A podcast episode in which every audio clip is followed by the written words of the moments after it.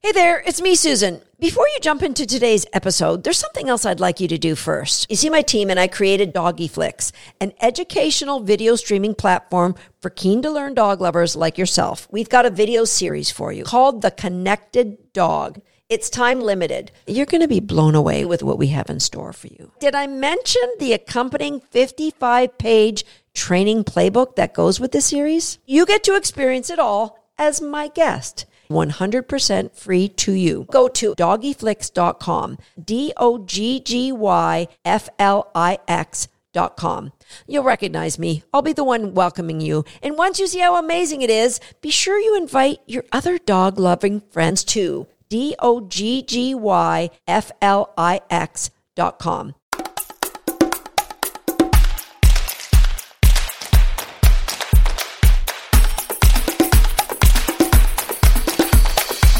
May 20th is National Rescue Dog Day. And in honor of that, I thought I would do a podcast sharing how your next rescue dog, when you bring it home, it can be home for life. Hi, I'm Susan Garrett. Welcome to Shaped by Dog. And don't worry if you have a new puppy rather than a rescue dog, or even if you are just challenged with the dog you've got at home. There is something for everyone in today's podcast, but it is going to be focusing on rescue dogs. So if you're watching this on YouTube, go ahead and hit the like button now in appreciation of rescue dogs worldwide and the people who are in any way contributing to helping these dogs get a better home. Well done you raising the roof for all of you. Personally, I have rescued many dogs over my lifetime. I've rescued several Jack Russells and border collies. I had a three year old golden retriever that was within minutes of being euthanized that I rescued from a veterinary clinic, went on to live to be 15 years old and had an amazing life with my niece. And you probably are aware of the most recent rescue dog in my life, the one and only Tater Salad, who is a bulldog Boston Terrier pug rescue dog. And I'm going to tell you, all rescue dogs, kind of like all dogs, they come with behavior issues. And with rescue dogs, it might be one or many behavior issues. But there is one thing that people do that contributes to this that actually is the biggest mistake you can make if you have a rescue dog. And that is this. You get one chance. You know, if you heard that expression? You get one chance to make a first impression. Well, with our dogs, we get one chance to establish what's appropriate behavior in this home. It's the one chance to, to set up clear boundaries. And honestly, those clear boundaries or rules are telling this new dog that you don't need to look after yourself anymore, bud. We've got your back. We've got it. So the one thing that people do, the biggest mistake people do when they get a rescue dog is they give them way too much freedom. All of this freedom allows them to continue to rehearse these behavior challenges. And these behavior challenges are likely why somebody said, ah, you're out of here in the first place. You want to set that dog up for success by creating a way to stop these patterns.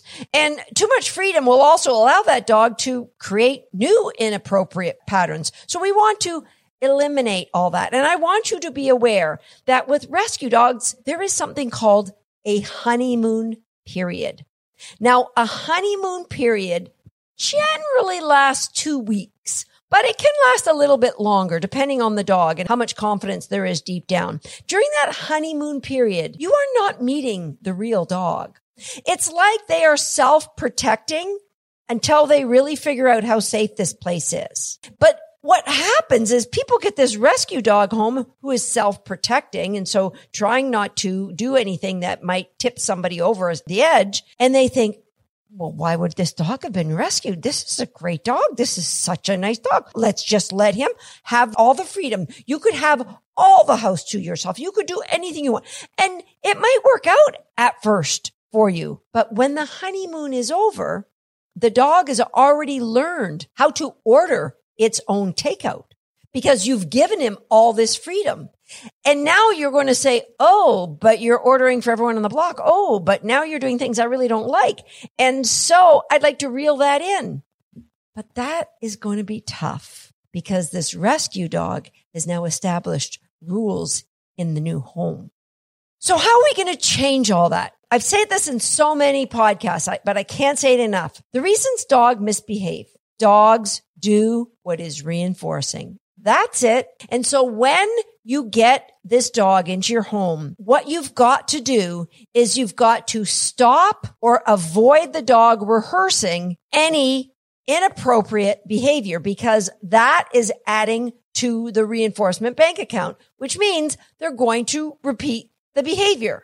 So what you want to set up is an environment of zero rehearsals. And I know that might be tough. There might be a lot of behavioral challenges you're dealing with. Let me just share what Tater Salad was like when he came into this home. Now, Tater Salad came here. He was 15 months old. He's three and a half now. So he's been with us a little over two years. When he came, he had zero name recognition and zero recall. He just loved what he loved because he was allowed to earn and figure out things were reinforcing away. And so if he got out of his backyard, if he snuck out of the door, it was incredibly difficult for them to get him back. At first, he would come back for the bribe of some food, but it was incredibly like panic stations because he would run. He was gone. So zero recall, zero name recognition because he ended up being bound to this house. His favorite game was keep away, whether it was a pair of socks, whether it was something you didn't want him to have. One time he found a big stick and brought it into the house and then tried to play keep away with that. Like there was no such thing as a retrieve. It was, this is mine. You come and get it. He was turfed out of two daycares because he didn't have the social skills to appropriately play with other dogs. He would body slam or bulldoze them for whatever reason. That was just how he had learned to communicate with other dogs. He used humans as a chew station. This was one of the things that drove me cray cray.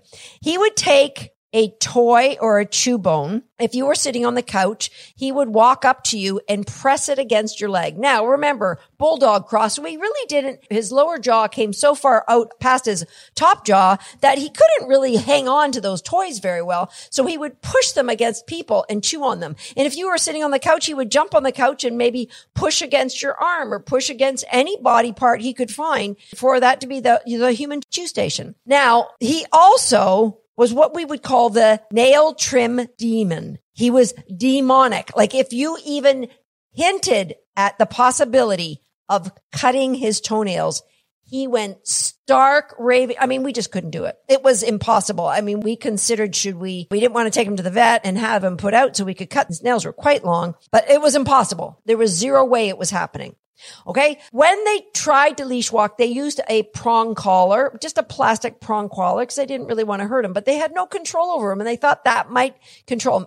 So they stopped walking him. When he got bigger, they just, he's 50 pounds now. When he came here, he might have been about 40 something, but they couldn't walk him. So there was no more leash walking, right? He had this game that we like to call the boat anchor with teeth. And this is what he would do whether he was walking on a leash or he was around the house and you wanted to him to go in his kennel, for example, or if, if he was walking and he wanted to sniff someplace you didn't want him to sniff, he would throw himself on the, his back, become a 50 pound boat anchor, and then bite at your hands as they came in for you. Now, this was a really cool gig that he learned. People would let go of his collar and give up and let him have his own way. He got really, really good at the boat anchor with teeth. He would rehearse it daily with us. Now, the game of the human chew station, if the human chew station wasn't home, that just turned into I would chew the seats off of the the kitchen seats, the cushy parts of the seats. He started by just chewing those off. And then he would chew the bottoms, the wooden part. He liked to chew wood and chewed glasses, whatever he found really. Eventually he chewed three living room sofas, full sofas, like exploded, that sort of thing. And he also had this weird habit of jumping into cars, like any door, even a trunk. If it was open, he was jumping in. He was obsessed with, he loved greeting people, but obsessed with getting in cars. Okay. So all of these behavior challenges. I remember when we picked him up, we're getting the car and Kim looked at me and said, what have I gotten myself into? Because initially Tater Salad was going to be Kim's dog and he is half Kim's dog. So Kim uh, works here and lives here Monday to Thursday. And then Friday to su- Sunday, she goes home and lives with her husband and her other dog who doesn't happen to like tater salad. And so Tater just lives here all the time now.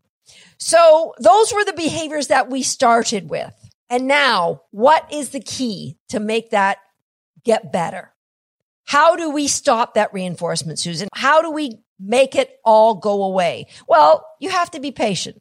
You absolutely have to be patient. But I'm going to share with you the five keys that I found to having success when you're rescuing a dog. Number one, just like when you get a new puppy, you need to ideally, if at all possible, plan to be home. Take a week or two weeks off that you can be home and help establish the new schedule for that puppy. And right now we're all in lockdown here with this pandemic. Being home for a week or two or month or year eh, is not so difficult, but let's not go there. So you want to, to be home. Number two, you want to plan to come up with a new name. Tater Salad's name was Samson. The name Samson was associated with when you hear this name, run in the opposite direction. When you hear this name, grab what you've got in your mouth and take off. When you hear this name, do not come when you're called. When you hear this name. So we wanted to leave all the baggage of that name in the previous home and the new name, Tater Salad, is associated just with joy and good things happening, right? So please, please, please, regardless if you know the history, plan to change the dog's name.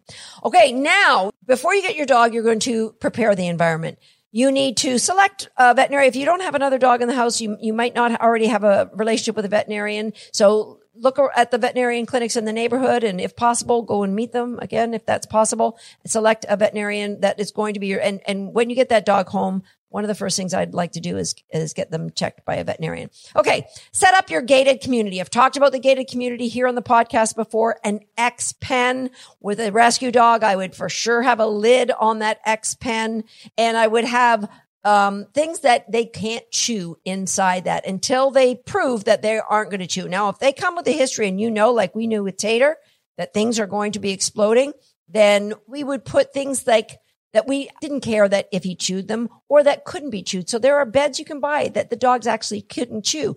And Tater actually didn't. And if we ever saw him chewing on the bed, we would take it out.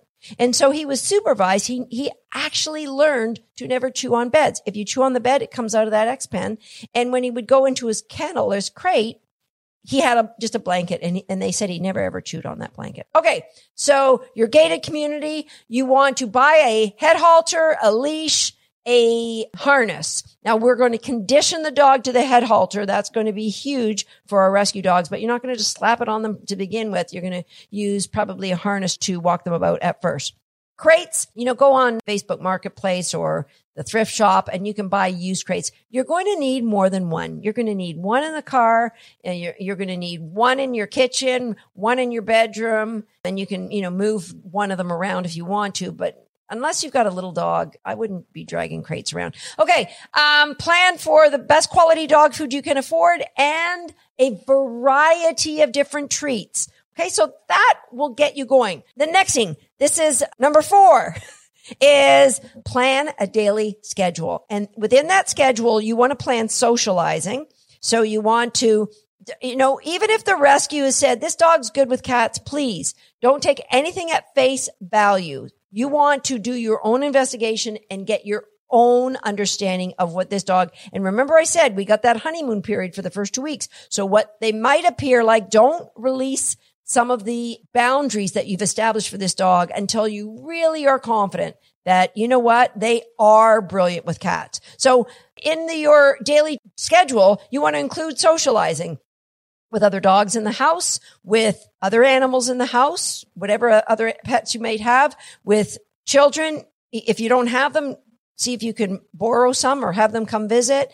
You want to socialize with different adults. So just, we want to, right now we're investigating in this period, right? To socialize. So, so we want to socialize. Of course, we want to train. We want to exercise. We want to create established set feeding times and we want to, and they don't have to be exact. Mine, are, my dogs get fed in a ballpark and you really want to establish chill times. So times when we are sleeping or when you're chilling out, you can have a bone, you can, but we're I'm not here to entertain you. Okay. And we want to see if that rescue dog has any anxieties that we need to work on. So that's, we, planning the schedule will help with those anxieties.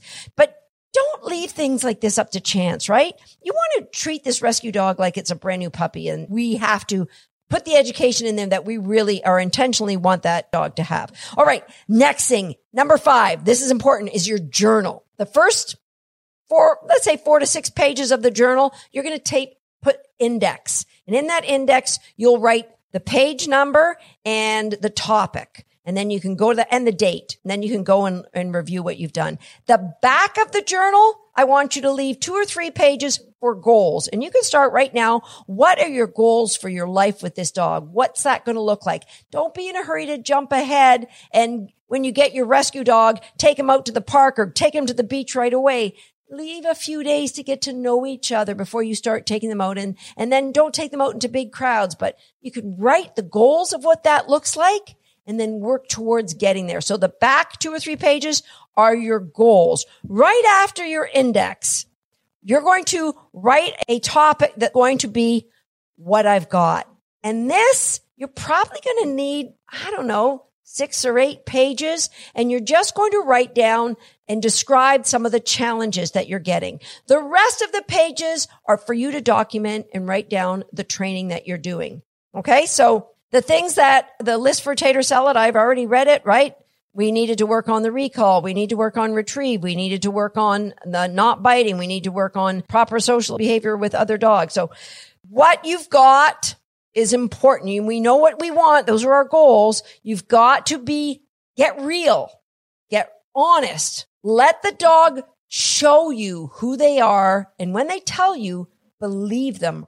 Those are the five keys that have created the framework for Tater Salad's transitions. Be home. Change that name. Create an environment where the dog can be successful. Plan for routines throughout the day and journal what you're doing. That is the framework that catapulted success for Tater Salad. In two years, he has become a model citizen for all rescue dogs to, to try to aspire to. He does not run off with items that he picks up. If you see he has potentially has something in his mouth he shouldn't have, you just say, Tater Salad, bring me. And he brings whatever he's got over to you. You're out walking and you call his name. He turns and he runs the vast majority of the time. Is he perfect? Not quite, but he's pretty darn close. He has never chewed any inappropriate human thing in our house. He loves to chew bones, but he does not push his bones up against human beings. He chews his bones in his bed where he knows he's supposed to chew his bones. We almost never see the canine biting boat anchor. And when we do, it's kind of funny because it brings us back to the day when he arrived, when we used to see it uh, probably 10 or 20 times a day we might see it once a year now. Um, it's called Resurgence. It's kind of funny. He's a dog who, when anybody who visits our house, that's the dog there. Like, I would like to take this dog home with me. He's just a fun, engaged dog. And he is the model citizen for getting your nails trimmed. The worst case I've ever seen to now the best dog. He adores having his nails trimmed. He comes running when he hears the Dremel fire up. And he's a model citizen for walking on leash. You can walk him out anywhere and he's happy to ignore any distractions as he walks beside you. So what a cool turnaround. Did it happen overnight? Absolutely not. But it happened within the framework of those five keys that I shared with you. And while you're journaling, your goal is to create clarity daily for that dog. You know, Brene Brown says clarity is kind and you want to create success for that dog by empowering him with the gift of choice. Now, it all begins for us with the game It's Your Choice. You've heard me talk about It's Your Choice here on this podcast over and over and again. But honestly, that is the gateway to an amazing life for any dog, but in particular rescue dogs, because let's face it, they've been making a lot of choices throughout their life. They have just been inappropriate choices, running away, not coming when called, playing keep away, you know, biting at their owners, whatever it is, it's been their choice. What we have to do is help them to create clarity to see when you make good choices, amazing things happen. And it's your choice is that first step where the dog can go, oh, a weight's been lifted. I don't have to fight you. We can work together on this. And if you would like to know more about It's Your Choice, I have an It's Your Choice Summit and I would like to gift it to you. If you have a rescue dog, this is the best place to start. If you have a new puppy, this is another amazing place for you to start. If you're challenged with your dog, if you maybe have been playing It's Your Choice, but you're not seeing it transfer into your everyday life, then be my guest and join me. Go through the games in the It's Your Choice Summit. Learn how this starts as just a party game to wow your friends and turns into a way of life for your dog. If you're interested in that, just go to the show notes. If you're listening to this, check out the show notes and click on the link and that will take you to the It's Your Choice Summit and you will see light bulbs go on. And I promise you what's happened with us with tater salad, it is possible for everybody. You really just have to know what you want and keep cataloging on what you've got. And finally, I'd like to invite you to focus on the awesome. You know, especially when we have a rescue dog, there's the what we know about that dog's history and what we imagine about that dog's history. So focus on, hey, this is my rescue dog. He's got a sordid past, but man, this is why he's awesome. Talk about how awesome he is. Let yesterday be over with. It's in the past. It's the history. Don't go there. And finally, I'd like to ask you to share this podcast with anybody you know who is struggling with their dog, with anybody you know who's planning on getting a new puppy or a new rescue dog. Share this podcast because I want people to know let's believe in what's possible for our dogs rather than looking at a dog like Samson, the bulldog cross, who came into this home with nine behavior challenges that most people would have said, Oh, you're going to have to keep that dog on leash for the rest of his life. We all have choices. We can hang out and hope that our dog's going to get better. That was the approach Tater Salad, aka Samson's owners tried to take. Didn't work. You could manage that dog for the rest of your life. So they never get the freedom to choose to be wrong. They're always in a crate. They're always tied up. They're always on a leash or a long line. They're never given that freedom. Or you can do what we did with Tater. We managed and trained until we could allow that dog to have more freedoms because he was so well trained. Please share this podcast. And if learning more about what we did with Tater is of interest to you, just leave me a comment and uh, maybe in the future, I'll share some of those foundational videos of what life was like when uh, he first came into this home and we were dealing with all of his lunatics. Okay. So that's it for today for Shaped by Dog. Remember, if you're watching this on YouTube, please like this video, subscribe to our channel and leave me a comment if you'd like to see more talking about turning things around for our rescue dogs. I'll see you next time on Shaped by Dog.